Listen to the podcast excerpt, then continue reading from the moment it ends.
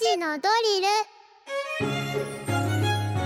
ル。時刻は3時を回りました。さあここから番組を聞き始めたリスナーの皆さんこんにちは。SBS ラジオ午後ぼらけパーソナリティ山田モンドです。さあここから深く知るともっと面白い静岡トピックスを紐解いていく勉強のお時間。3時のドリルのコーナーです。毎日午後3時に一緒に学んでいきましょう。毎週火曜日の先生はこの方静岡新聞論説委員長橋本さんよろしくお願いします。よろしくお願いします。橋本さん今日はあの数値化してみましたというはい。メッセージなんですけども、ええ。数値化何か数値化。することあります？普段の生活の中で。あのあの家族と外食とかした時に、ええ。よくあの食べた後でまあ店出た後で、はい。その家族にあの、えー何点だったとか聞かれるんですけど。この店何点だ何点だと思ううみたいな、はいはいはいありますね。苦手で点数つけるの。嫌なんですよ聞かれると、お店の点数、ね。完全に主観ですけどね、えーえーちなみに最近行ったとこは何点だったんですか？最近行ったところはいや、えーいつも行きつけのところだったんでまあ7 8 0点の美味しい 美味しいところでしたけところ。ど、えーまあ蕎麦屋ですけど、確かに何点だったって聞かれて、え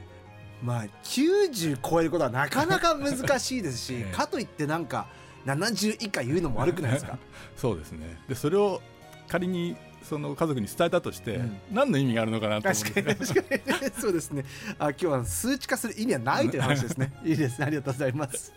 さあそんな橋本さんと一緒に取り上げていきましょう。今日の静岡トピックスこちらです自民党派閥の政治資金パーティー裏金事件を受け与野党は衆議院の政治倫理審査会を2829の両日に開催する日程で大筋合意しました。出席は松野博一前官房長官ら自民安倍派二階派の5人のみでいずれも非公開の審査を希望しました。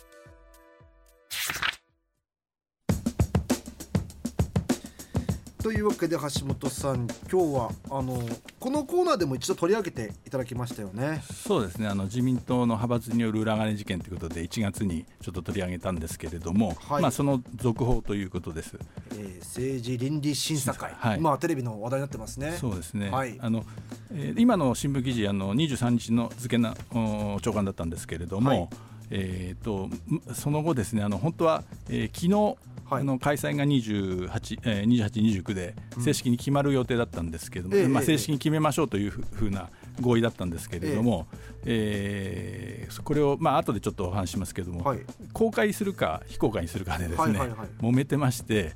えーき昨日決まらなかったんです正式には。はいはいはい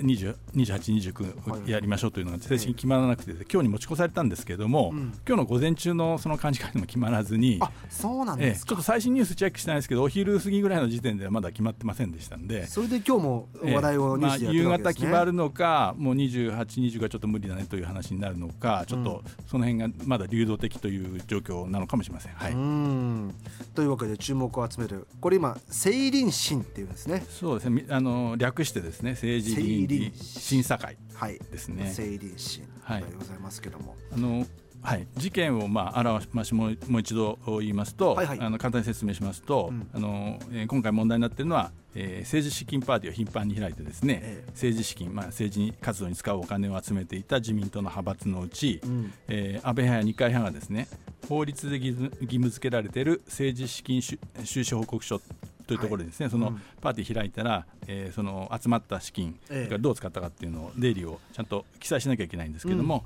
えーそれを、えー怠ってですね、はい。記載せずせずに、あるいは虚偽の記載をして、うん。でその、えーパーティー券の売り上げの一部を、えー議員にその所属議員にキックバックしていく。はい。で、えー組織的に、まあ、あの帳簿に要するに乗らないお金になりますんで、うん。うん。裏金を作っていたというのが、えー問題になっていると。はい。で、あのーまあえー覚えてらっしゃる方も多いと思いますけど東京地検特捜部の、えー捜査でですね、うん。えー年末か年明けにかけてですね、はい。えー国会議員が1人逮捕されて他の国会議員2人、うん。えーそそれとかあと派閥の会計責任者、うん。でそれから議員秘書などが、まあ、起訴される事態になったと、うん。えーいうことです。うん。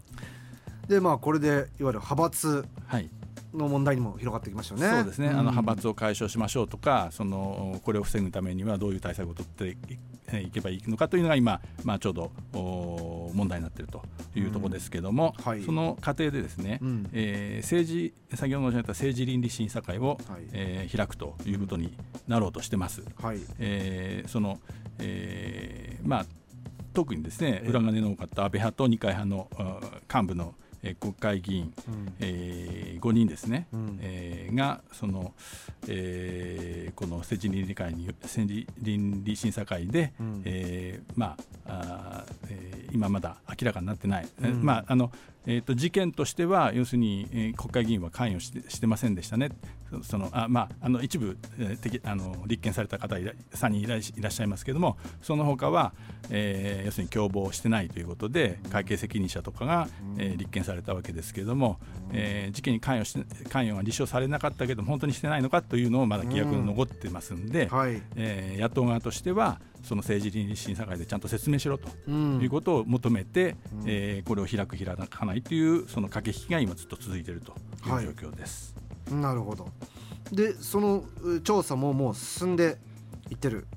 ことですか？えあの、それはえっ、ー、とその誰を呼ぶかということなんですけれども、えー、あの自民党がですね、うん、えー、その知見の捜査が終わって、まあ処分が出た段階で、えー、えー、まああの大方の議員にはあのまあ罪なしみたいな形になってますから、はいはいはい、えー、ですけども批判がすごい巻き起こりましたよね。ねうんうん、なのであのまあそれにまあ批判をかわすためというとちょっと、えー、語弊があるかもしれませんけれども、うんうんうん、えー、全議員に対してその、うん、えー、政治資金収支報告書への不記載ないかというアンケートをやったんです、はい、でそしたら、えー、っと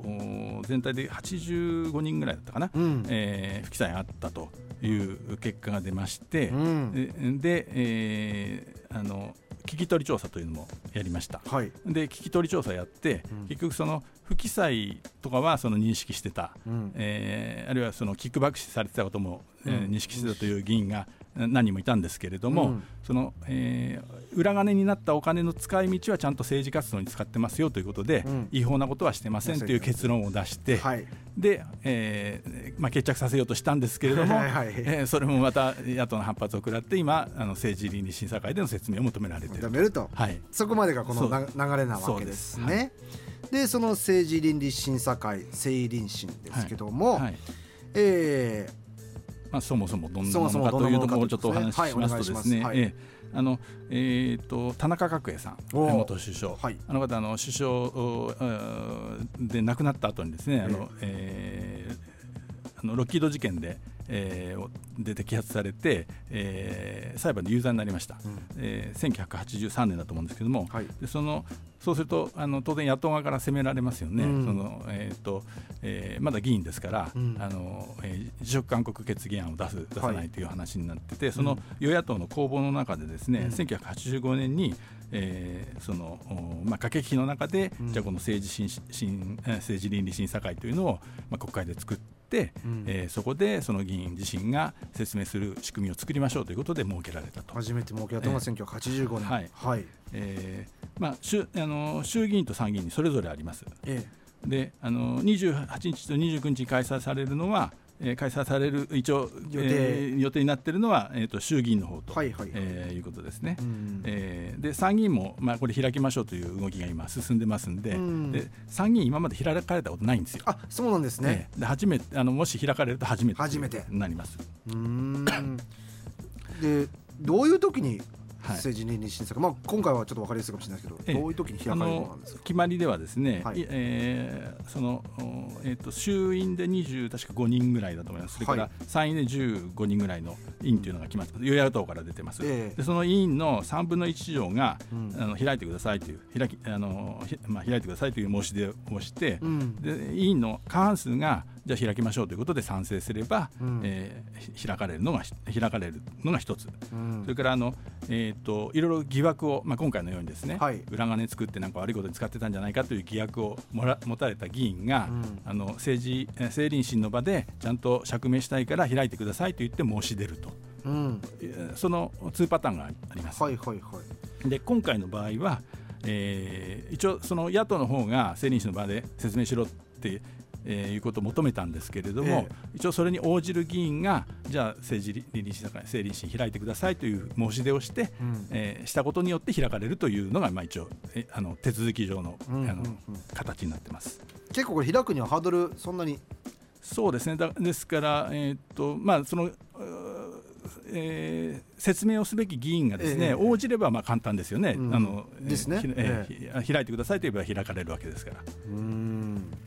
で過去にですね、はい、今まで、ええー、8回開かれた、ね、あそうなんですね。ことがあります。8回開かれてはい、あこの8回はすべてあの議員自らの申し出で開かれました。ああそうなんですね、はい。えー。まあ、今回は野党の要求。あえ野党の要求があったんですけどもあの形としてはその応じた方の議員が、えー、自らそう自らまあ5人ですね。5人が自ら、え開いてくださいという形になってます。はいはいはいはい。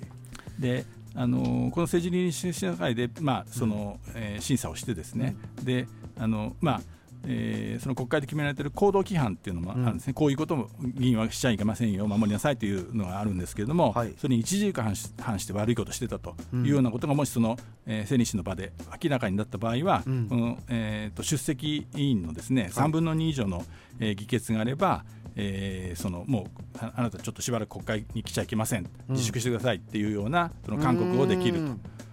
ただ今言った勧告もですね、うん、あるいはその,、えー、その以前にですね例えば、えー、過半数が賛成して政倫審開きますよ、うん、あのあなたは出席してくださいっていう議員に求めた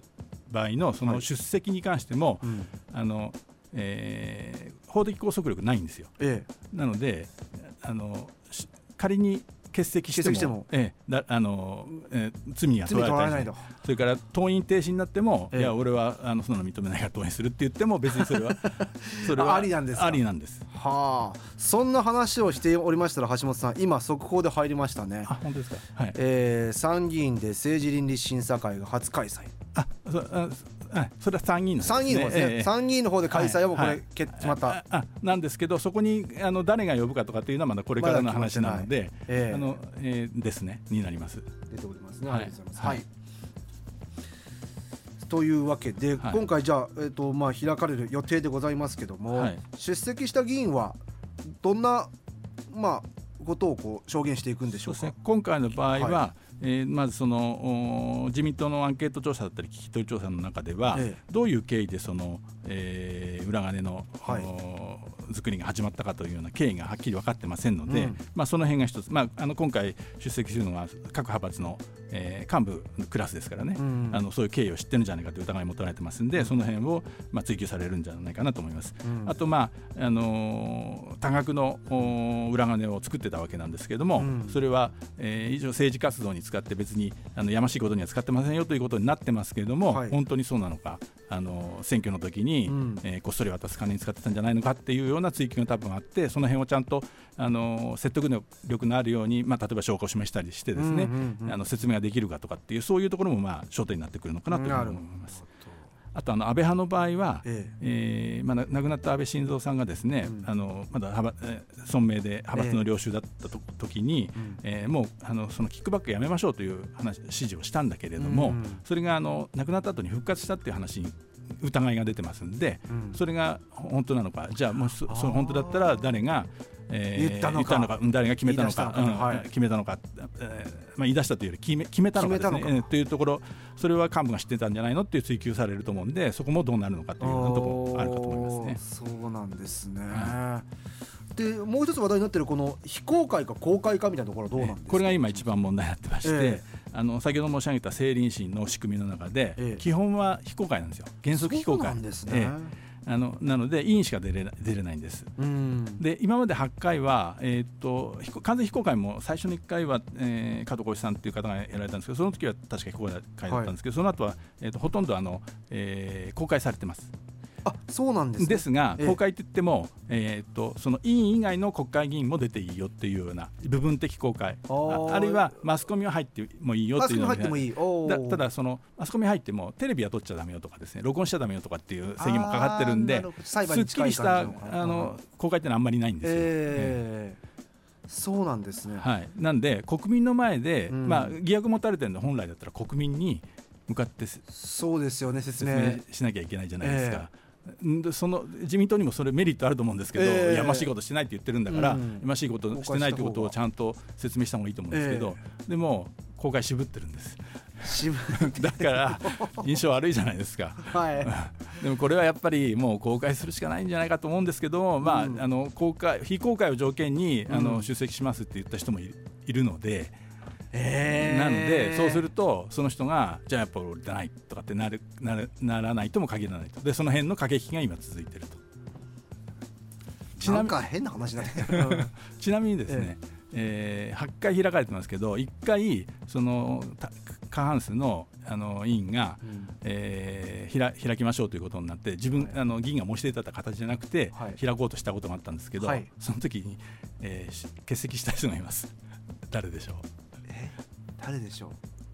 わかりません。誰なんですか？鳩山幸夫さん。おー。総理大臣になる直前です。おー。自分にデメリットになる可能性があるか。まあまあもちろんそうですね。だからあの、えーそその政権交代になるかならないかそうなんですねというのもならないか。まあ、野党の攻防の中であの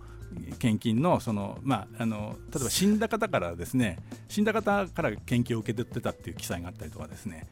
あのそういうのがあってで、ええーまあ、そこを追及されたんですね。うん。でまあ、謝ったんですけど、うん。結局どういう言いか言い訳したと思います？いやわからないですこれもオーソドックスな言い訳なんですよ、はい。えー私は知りませんでした。秘書が勝手にやりました。あでその秘書の方は、まあ、の後で裁判でああまあ、起訴されてえー裁判で罪に問われて。ー今回本当公開してほしいですね。そう。そう思うとね。ちゃんと公開して、うん。うん国民の前で説明するっていう。そうですね、え僕らもそういう決着になってほしいですええなってほしいですね、えまあいずれにしろもうこう夕方にはいろいろ決まってくるんでしょうか、ね。うん可能性が高いと思います。で、はい。明日、明後日、えーこあのき開かれれば、まあ、今週はもうその話題で持ちきりだと思いますので、はい。ぜひ、まあ、あの新聞ニュースそうですね。注目してみて、えーいただきたいなと思います。はい今日も勉強になりました。というわけで海文先生静岡新聞論説委員長橋本和之さんありがとうございました。ありがとうございました。さあ今回のこの内容を聞き直すことができます。Spotify をはじめとした各配信サービスのポッドキャストにアーカイブが上がっておりますのでチェックしてみてください。今日の勉強はこれでおしまい